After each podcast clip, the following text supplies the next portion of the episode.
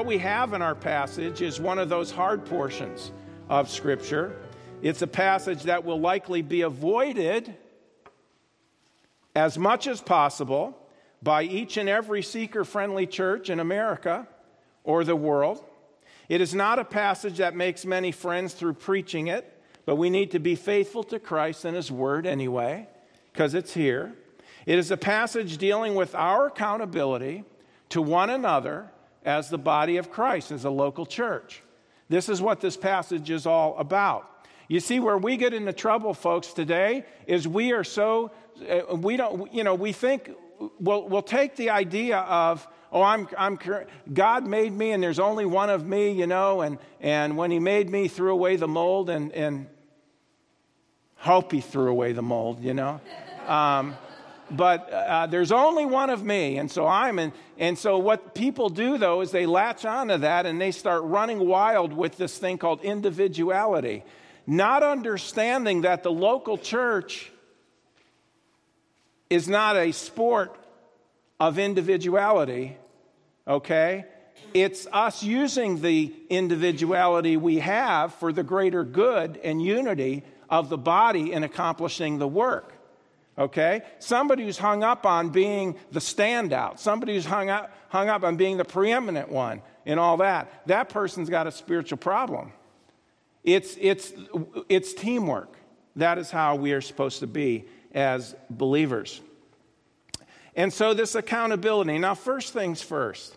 And let me say this as we start talking about some of the hard things of Scripture in the passage, because they're hard. They're hard things and they're hard, you know, and, and you know, we may even tonight, we may even go through and believe and say, yeah, that's great.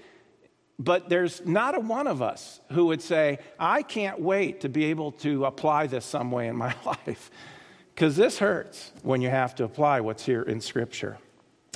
Now, first things first, let me say very clearly that the Bible teaches that getting to heaven is not based on how you live. Whether you live righteously, whether you live unrighteously, okay? You don't go to heaven by, doing, by being good. You don't go to hell by being bad. We are sinners by birth. We are sinners by nature, okay? We are born sinners, and we need a payment for our sin. That's what the problem is. We are born separated from God. You can't get to heaven with even one sin. And so let's understand that. But what God did, because He understood we could not save ourselves, okay?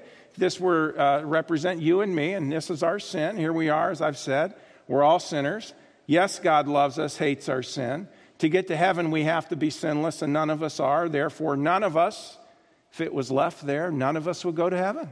Not a one. Not a one. I say, oh, I'm, I'm, I'm a pretty good person. You're not perfect. If you're not perfect, you're not good enough. Boy, that's the one that made me sweat bullets when I started understanding that. God says not only is my sin punishable, but it needs to be punished. It will be punished. And if, I, if I'm going to pay for my sin, the wages of sin would be death. I'd be lost forever in hell paying for my sin. And that's exactly where I deserve to go. And so do you. Okay? Now, if I'm already disqualified, no amount of good works can change this, okay? I'm already messed up. I'm already flawed. I'm already separated from God. What I need is I need a payment for, for my sin. I don't need to try to cover it up to make myself look better. I need a payment for my sin. Well, that's what Jesus provided. He came to earth, he went to the cross, the sinless Son of God, and he went to the cross. And when he did, Jennifer sang about it tonight Calvary. What a, what a great, great song. He took my sin upon himself. He made the complete payment, leaving me nothing to pay for. Nothing's left. No work to be done. He did all the work. And he rose from the grave to prove it. And he says, If I will put my faith in him, he will save me by his grace. He will deliver me from an eternity in hell to an eternity in heaven. And I can know that I am secure forever. So, Salvation is a gift of God. You, look at, with me at Ephesians 2, verses 8 and 9. It says, For by grace are you saved through faith, faith in Christ. And that not of yourselves, it is the gift of God, not of works, lest any man should boast. Now, let me say here, okay, The, uh, the, the, uh, the uh, um, Calvinists have hijacked this verse and perverted this verse today. They're saying that faith is the gift referred to here. No, salvation is the gift referred to here. That is clear from Romans 6:23. The wages of sin is death, but the gift of God is eternal life. Not the gift of God is faith. The gift of God is eternal life through Jesus Christ our Lord. Uh, you might say, well, well, don't you think, though, that God's the one who gives faith? Yes, He does, but He gives it to every man. He gives it to every man. Yes. Well, do, you, do you think, uh, uh, isn't it true that no lost person truly seeks God on his own? Yes, I would agree with that. No lost person truly seeks God on his own. That's why Jesus said, If I be lifted up, I'll draw men unto me. That's why the Holy Spirit's convicting the world of sin, righteousness, and judgment. Okay? That's why we have the, the voice of creation shouting out, There is a creator who is God, and you are accountable. And if we accept the light God gives us, He gives us more light, and He brings us to Christ. But that's for everybody, not just an elect few. That's for everybody. For by grace are you saved through faith, and that not of yourselves, it is the gift of God, it is not of works. Verse 9, lest any man should boast. And I like that where it says, it doesn't say it's a gift, it's the gift, the gift of God. Okay? But the person who's, who's been saved by grace, all right, very important now. So you might say, I've trusted Christ. Okay, then what did God give you? He gave me everlasting life. Then where are you going when you die? I'm going to heaven. How do you know that? Jesus paid my price. Yes, He did. Okay, can you lose it? No, I can't lose it. I'm saved forever. You're a child of God? Yep, I'm a child of God. Great. Okay?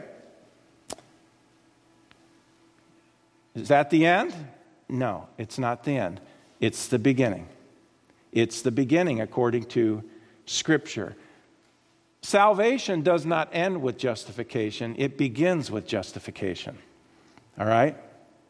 Begins with justification. The person who has been saved by grace in the Word of God is told to become part of a local, Bible believing, and preaching church, if at all possible. I understand in some areas there, there are no churches, okay? And what do I say to those dear people who I hear from on a regular basis?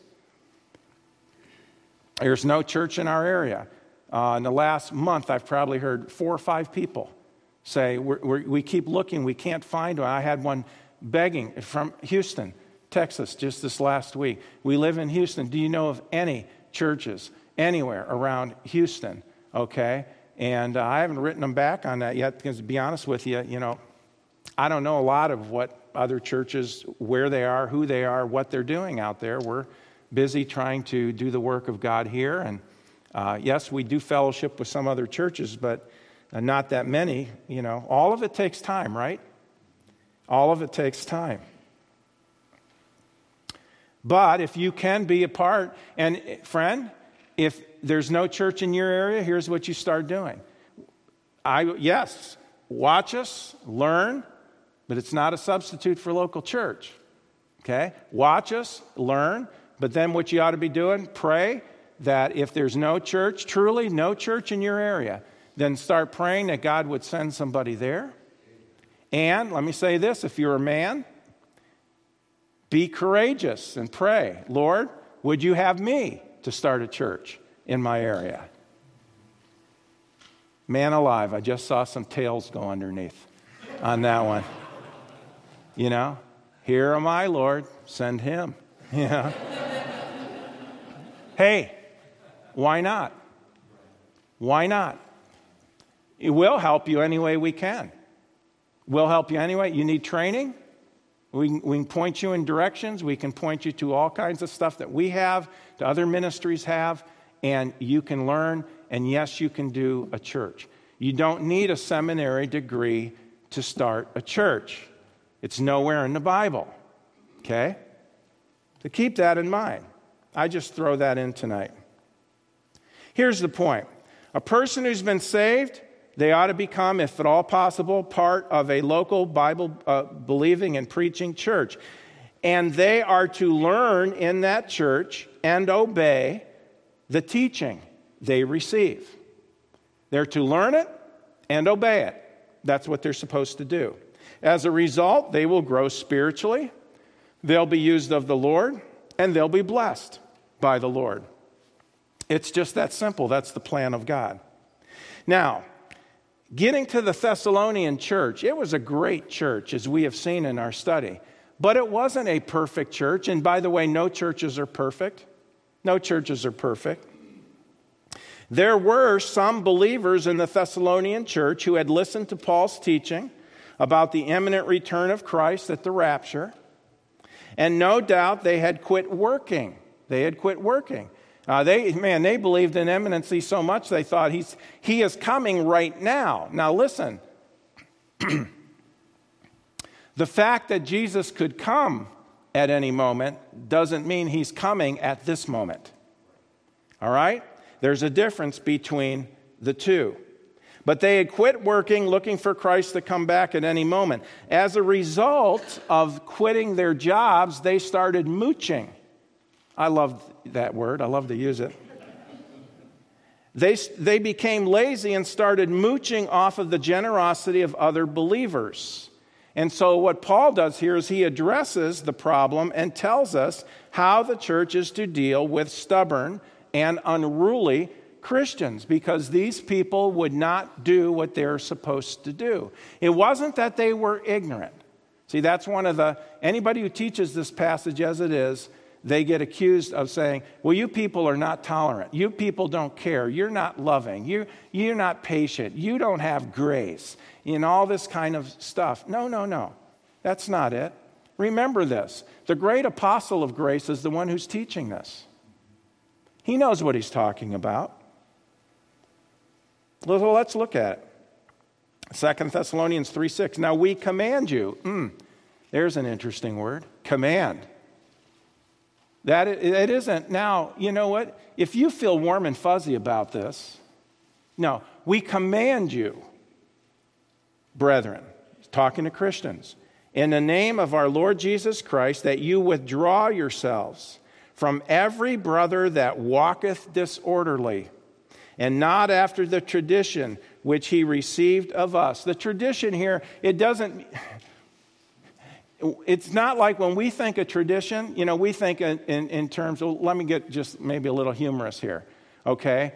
Uh, let's say the, uh, the tradition in our church, the tradition in our church is, okay, the, uh, uh the Guzmans sit in the second row right there on the aisle. That's, the their, that's their tradition, okay? And not to be outdone, the Cajeras have been sitting there forever. They've worn through the carpet. No, not, not really.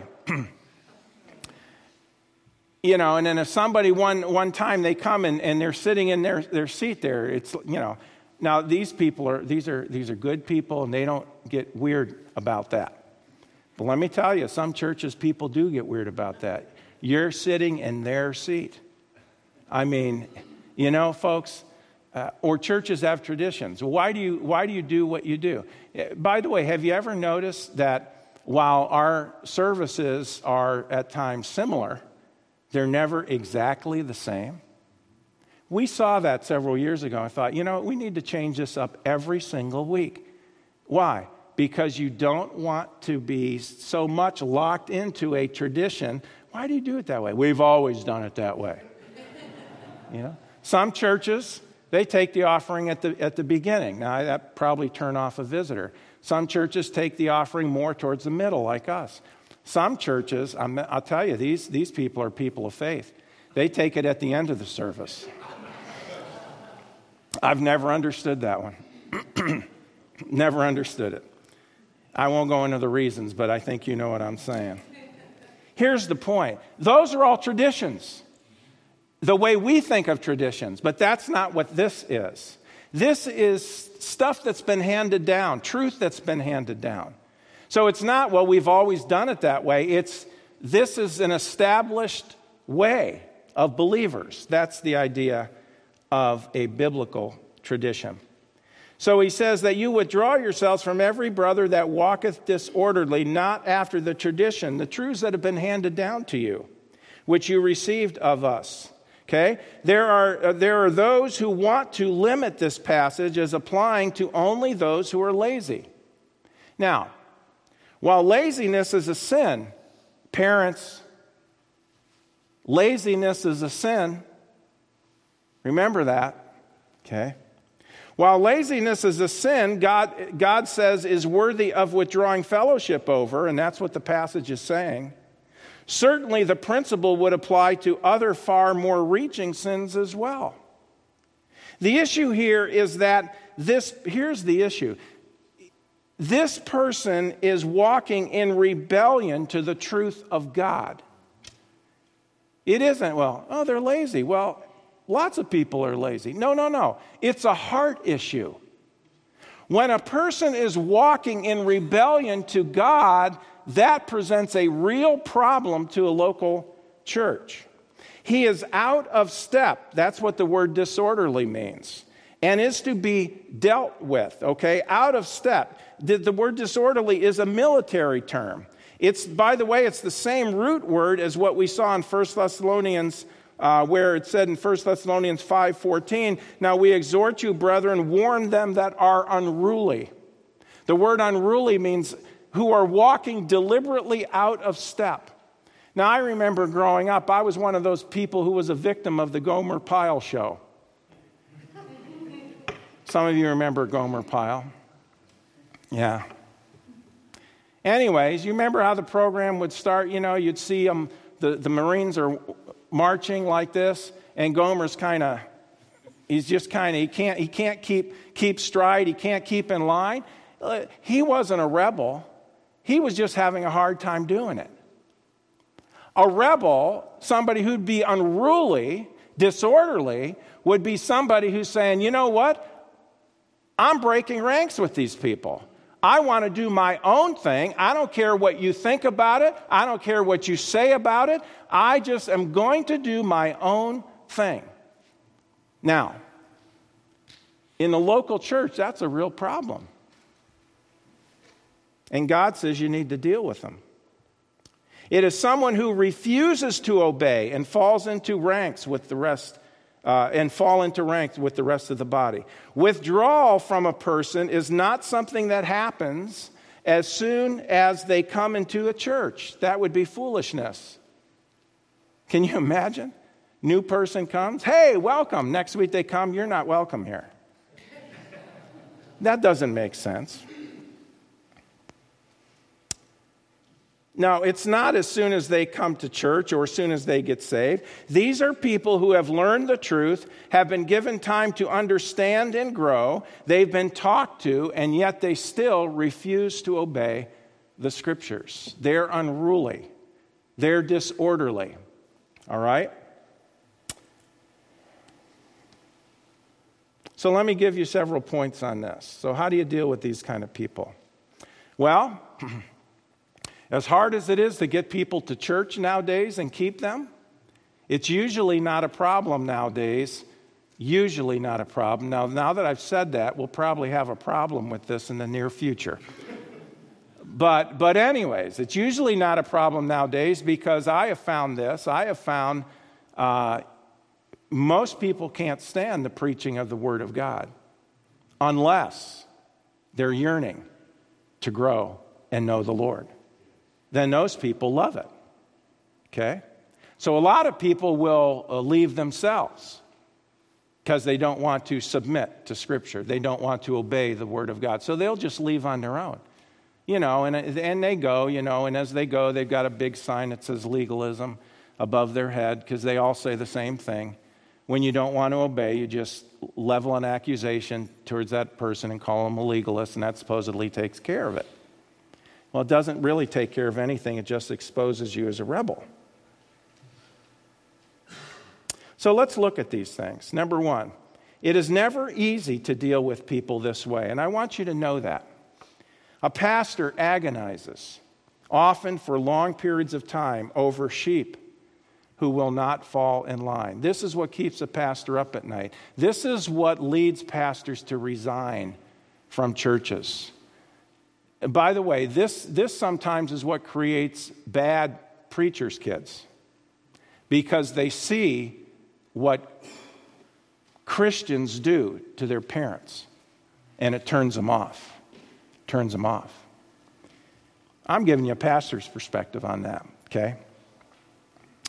Now, I praise the Lord, our girls weren't, weren't that way, aren't that way, and I'm, I'm very grateful about that. But nevertheless, a pastor does agonize over this, and there's nothing harder to do, okay? These situations, uh, they're not something you can talk about publicly either, because if you do, then you're going to be accused of slander.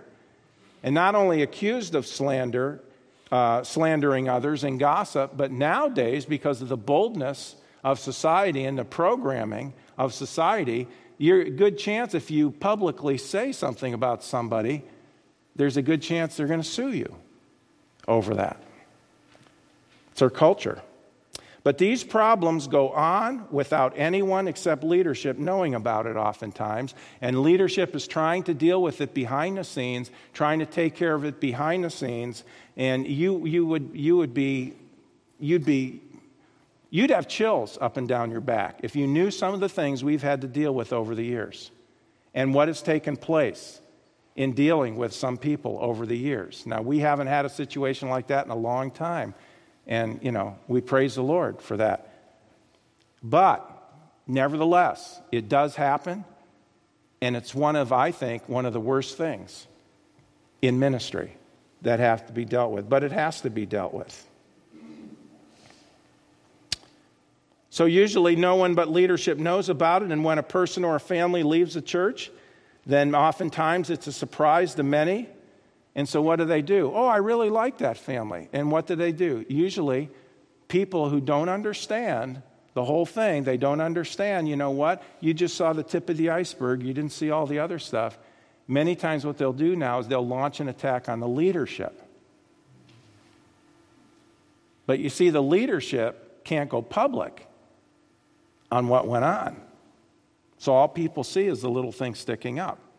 And then those, those little things sticking up, what they do is they make their way to Facebook and other social media sites and blogs. And they rip you to shreds on those places. Okay? I've had friends of mine in ministry who have been uh, falsely accused of things uh, by people who are ignorant. Okay? I call them they're, they're, they're like drive by theologians. You know what I'm saying? and they, they sit in their castle, so to speak, you know, and they're there, and anybody who even flinches a little bit uh, different from them, they just rip them to shreds all over, and it goes all over the internet, all over the blogosphere. Folks, listen, that is just sick doing that. We're not talking about that. Okay, I'm, I'm getting, I'm rambling a little bit. Let me get back on, on track here. Here's the point when there are people who are rebels, you deal with them, you try to be nice with them, you try to reason with them. If they're not going to change, if they are deliberately walking disorderly, they're unruly, then you have to say, you know, we're done. We're done with you. But not only is it a church leadership thing. See, here's a problem we've had in the past in church. And again, I don't, I don't know that it goes on anymore. We've had people leave the church, and then members of the church continue on supporting these people who leave the church. Well, you're undermining the authority of the local church. And yes, folks, God has given authority to the local church. Read your Bible, it's there. Read it. There's a reason that we need to stand together, and it's found, by the way, here in the text. So, number one, it is never easy to deal with people in this way. Secondly, sin affects the local church body in the same way that infection affects the human body. sin affects the local church body in the same way that infection affects the human body. Rebellious attitudes and actions have to be dealt with before they spread like a virus. And that happens in churches.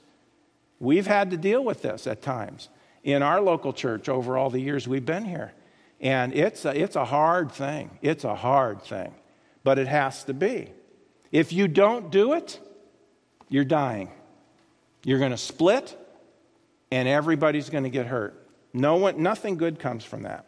Number three, the rebellious people always have a spiritual reason for their rebellion. It's amazing how that goes. Here in the context, the excuse was that they were waiting for Jesus to come back. That's why they were being lazy. They're waiting for Jesus to come back. Oh, uh, you need to get a job, brother. You need to get a job. Oh, w- wait a minute. Don't you love me? What do you mean? Of course I love you. I'm waiting for Jesus to come back. I mean, I'm, I'm, I'm being godly. I'm waiting for Jesus. I believe in an imminent rapture. You see the conflict now? There's a conflict. It is not a matter of ignorance with the unruly, it's a matter of rebellion. If someone who is either directly causing trouble or is being a stumbling block to the growth of others and will not change, that's the kind of person this is talking about. They won't change, they're causing trouble, and they refuse to change. They're deliberately out of step. You have to deal with them. You have to deal with them. Okay? Hold your place here and look at Romans 16.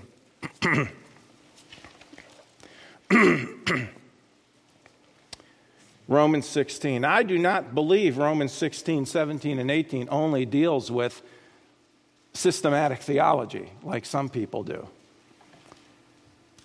I think it's a misunderstanding of the word doctrine in Scripture. You know, a lot of people think the word doctrine nowadays is some, uh, it, it only means like, you know, Chafer's systematic theology, all five volumes. And that's, that's doctrine. It's that's it right there. Doctrine doesn't mean anything else. No, the word doctrine simply means teaching. Here's the truth of it the teaching of Scripture is anything the Bible says clearly. That's the teaching, that's what it teaches. Therefore, we need to stand on what the Bible teaches. Okay? The, the notion that, and there's again, there's a volume, there's a set of books on this.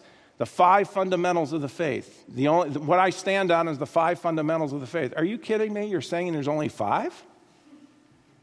Boy, the Bible could be a whole lot thinner if there were only five.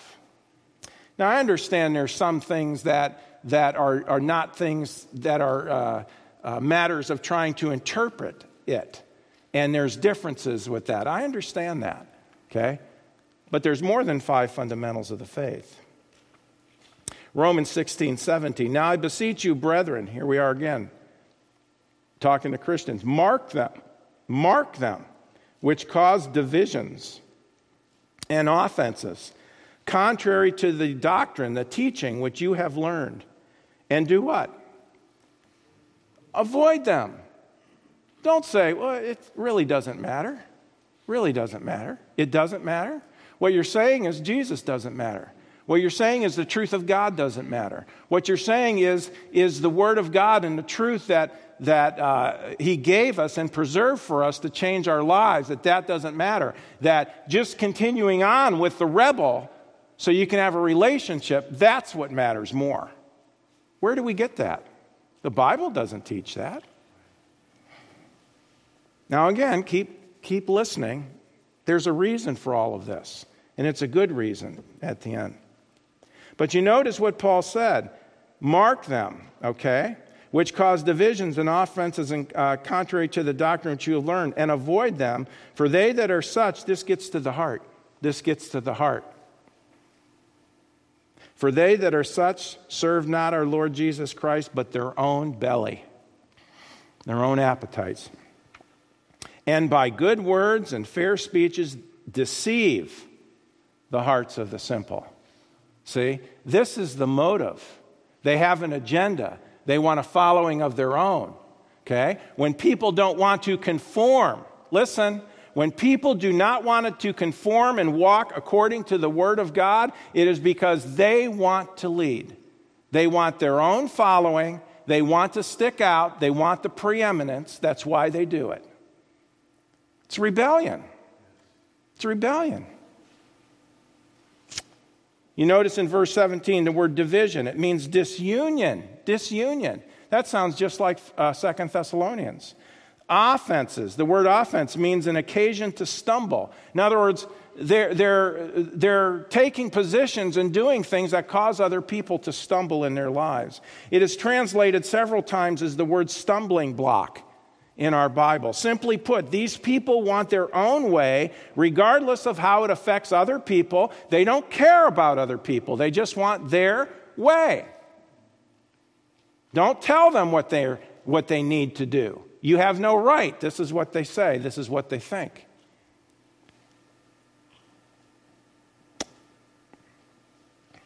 Back to Second Thessalonians chapter 3.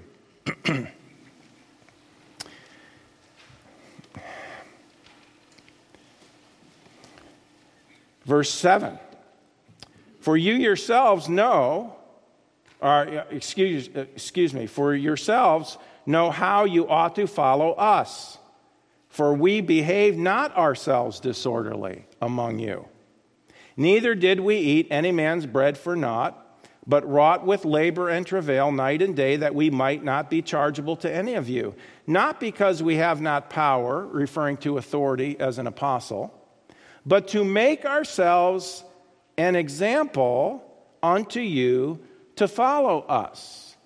Said, uh, listen, we could say we're apostles, you're supposed to support us. And by the way, he had the same argument with the Corinthians, 1 Corinthians 9 and 10.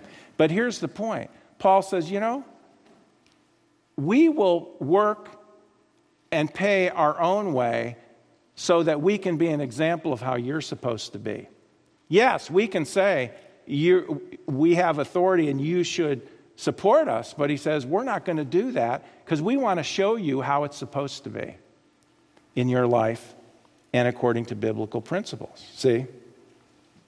Even though Paul was an apostle, he and those with him worked to earn their keep. And, and, and their goal is seen in verse 9 to be an example. Hey, those who are unruly never want to be a good example. They just want to do their own thing. Okay? They don't want to be like the rest, they want to stick out. Okay? They might as well, you might as well just give them a rubber stamp and just go, it says rebel, rebel across their forehead, because that's what they are. That's what they are. Now, again, verse 10. For even when we were with you, this we commanded you, that if any would not work, neither should he eat. Boy, would that turn our country around or what? Now, listen, this does not refer to the person who has lost their job or is in between jobs, but according to the context, it's the one who won't get a job. There's a difference. Okay, big difference. That's right, big difference. There are people who come on hard times, and we ought to be compassionate towards them. We ought to, we ought to care for them, okay? Uh, and, and help them, not help them indefinitely, help them get on their feet to where they can earn a, a living and help self, have self respect and dignity and so forth. Never, never, never was it ever supposed to be that people are living off the government indefinitely. Okay? That's not a Republican or Democrat issue, that's a Bible issue. And this is what Paul's telling them. Hey, now this is again, this is the apostle of grace. You don't work, you don't eat. Now, again, not if a person can't work, that's another thing. Okay? Verse 11. For we hear that there are some which walk among you disorderly, remember, deliberately out of step, unruly, working not at all, but are busybodies. Now, Paul, now wait a minute. They are working, they're working to be busybodies. You see? Verse 12. Now, them that are such, we command and exhort by our Lord Jesus Christ that with quietness they work and eat their own bread. In other words, in contrast to being a busybody who's always blah, blah, blah, okay? This is, now, keep your mouth shut and work hard instead. That's what he's telling them. But ye, brethren, be not weary in well doing. And so, number four, how do we deal with unruly Christians? We see it in verses 14 and 15. This is what this is unpopular, but this is what the Bible says, and this is how we should be. And if any, if any man obey not our word by this epistle, okay, note that man and have no company with him. You don't have any company with him. Why?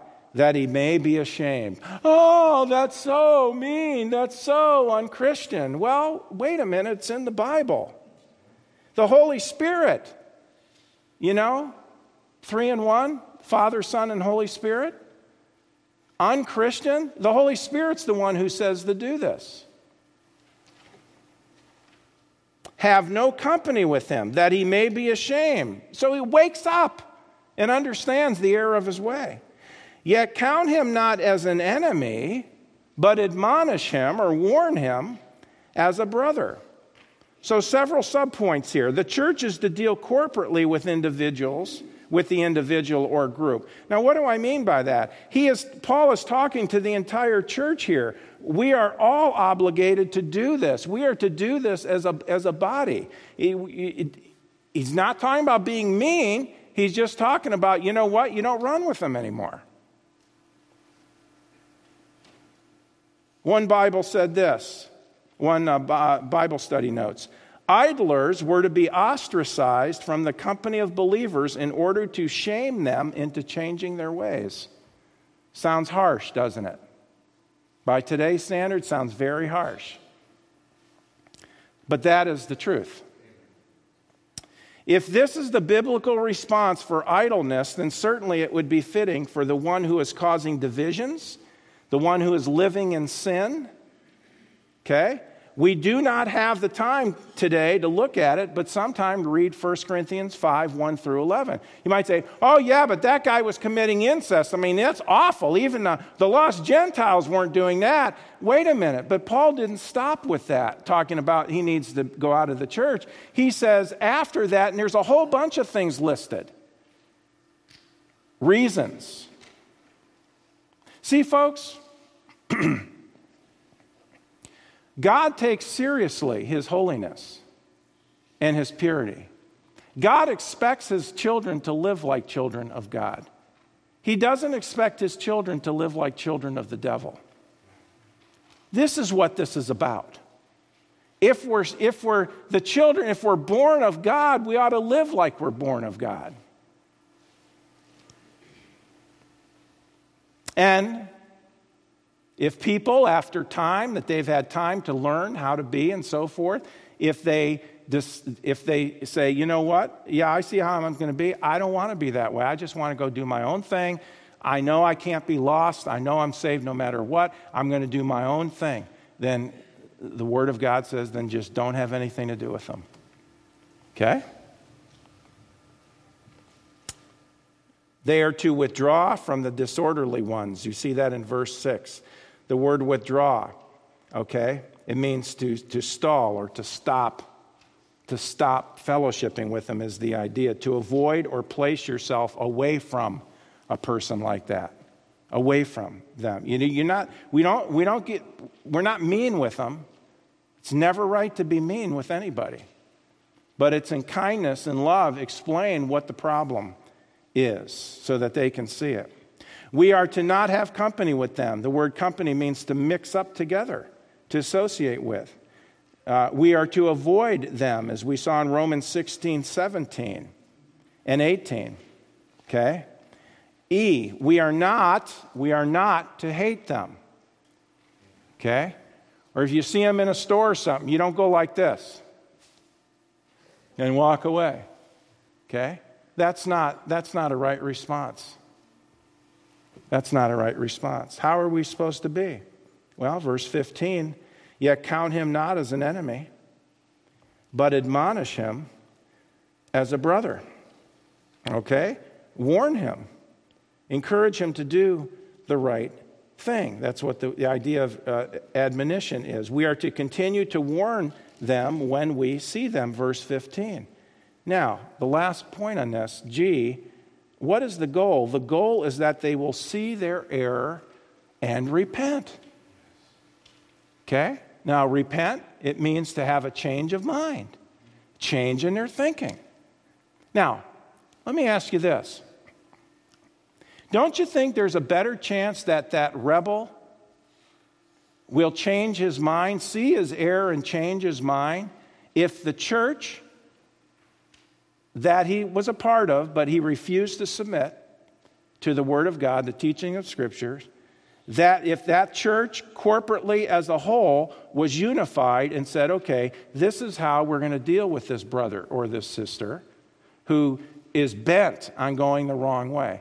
Don't you think there'd be a better chance of that person turning around than if some of the church thought, oh, that's not very nice? Well, others may not want to be with them, but I want to be with them. You'll never get them to change their mind. Rather, what they'll do is they'll latch onto those people and see, see, there's other people that think like me. You've done them no favors. As a matter of fact, you've made their life worse. Count him not as an enemy, but admonish him as a brother. Okay? We are to continue to warn them when we see them. The goal is that they will see their error and repent, have a change of mind. Verse 14. And if any man obey not our word by this epistle, note that man have no company with him, that he may be ashamed. All right? You notice that? He may be what? Wow. Oh, I cannot believe all the nasty things I have read about churches that do this and do it the right way. I know there are churches that don't do it the right way.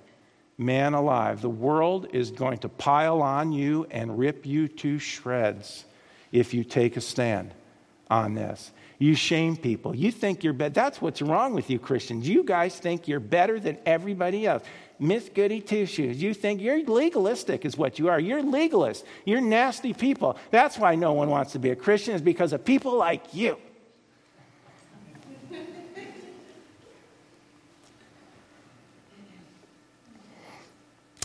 What's the goal? The ultimate goal is peace. But it's on God's terms, not carnal man's. Remember, we do the right thing, and what is, why do we do it? So that they will see the error of their way and have a change of attitude and want to come back. Now, I'm just being honest with you. I would like to say, you know what? We have, we have, we have tried to follow this and do this, and man, all the people that have come back over the years, I wish I could say that. I can't. I really can't. I can think of one family that left and came back and left and came back and left and came back and left. And before they left the last time, I said, if you leave, you're not coming back. And they tried to come back. And I said, I'm sorry, it's not going to happen. If you, can, if you can't figure it out four or five times, you're not coming. Okay? Because it's going to happen again. The ultimate goal is peace, but it's on God's term. You see it in verse 16. Now, the Lord of peace himself give you peace. Give who peace? The Thessalonian church. Now, the Lord of peace give himself, give himself, uh, excuse me, the Lord of peace himself give you peace always, by all means. The Lord be with you all. The salutation of Paul in my own hand, which is the token in every epistle, so I write. The grace of our Lord Jesus Christ be with you all. Amen. Okay? And people say, well, how can Paul say to be that way and then use the word grace? It's because you don't understand it. You need to get back into the Word and study it until it all fits. It fits, it's beautiful. Okay? The same, the same Jesus who saved by grace said to the woman, Go and sin no more. Right? See, God wants all mankind to be reconciled back to Him. He wants man to walk in fellowship with Him once again and be blessed and be fruitful. But God is the one who determines how that is done. He wants his local church to be his hands and his feet, doing what he would do. What would he do? He would do what the Bible says. That's what he would do, because he's the one who told us. It's what it's all about. We're going to close over in a familiar passage. Go with me to John chapter 3.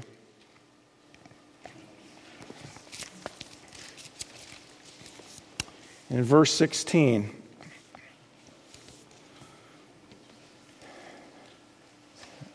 I've done my best tonight to try to explain this thorny issue. I hope it's made sense. I hope you see the wisdom and the balance of Scripture on this.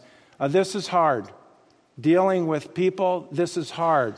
You know, we, we just want it all the time to be let's just hug each other and love each other, and we want everything to be good and go good and all that, but we live in a fallen world. And we all have a sin nature. And that's why there's problems, is because we're all sinners. Aren't you glad we have a Savior, though? It says in John 3:16, "For God so loved the world that he gave his only begotten Son, that whosoever believeth in him should not perish, but have everlasting life." If you've never trusted Jesus Christ as your Savior, please trust in him. He will save you. He will save you. He'll give you eternal life. Let's pray, shall we? with every head bowed and every eye closed, and please, no one looking around. If maybe today you've, you've never heard this, we've covered a lot of ground in this message.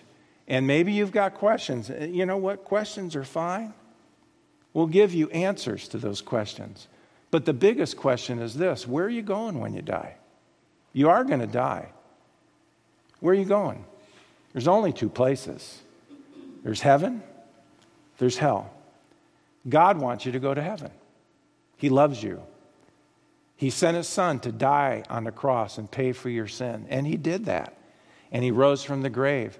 And he says very simply if you'll simply trust in his son as the one who's paid for your sins, God will give you that moment everlasting life. You become a child of God that very moment. Would you trust in Christ as your Savior? Would you do that? There's no strings attached. It's a gift, absolutely a gift. You can have it for free. All gifts are free. In the quietness of your mind, please trust Christ.